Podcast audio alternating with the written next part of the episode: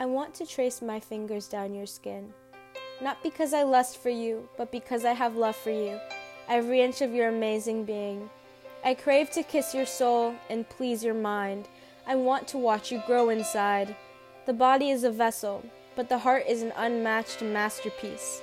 Oh, how I hope to read the entire book of you before the pages fall out, before our house burns down, before your love for me runs out.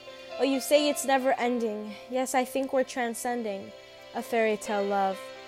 But this is a dream I don't trust because he said the same thing. And why would you trace your fingers down my skin, my scars? Why would you want to learn my broken heart?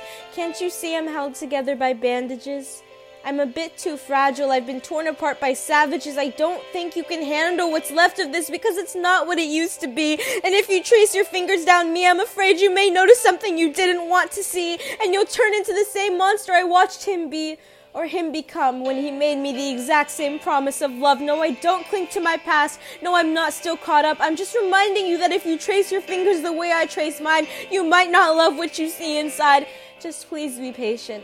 Take your time because I'm going to flinch and I tend to shut down when I simply feel you don't want me around. Hell, I'm still learning to keep me around, but I'm learning still. I promise you I'm growing still. So trace your fingers and I'll trace mine on this special new love I'll try. So it's not a fairy tale, but it's real life. I'll be yours and you'll stay mine.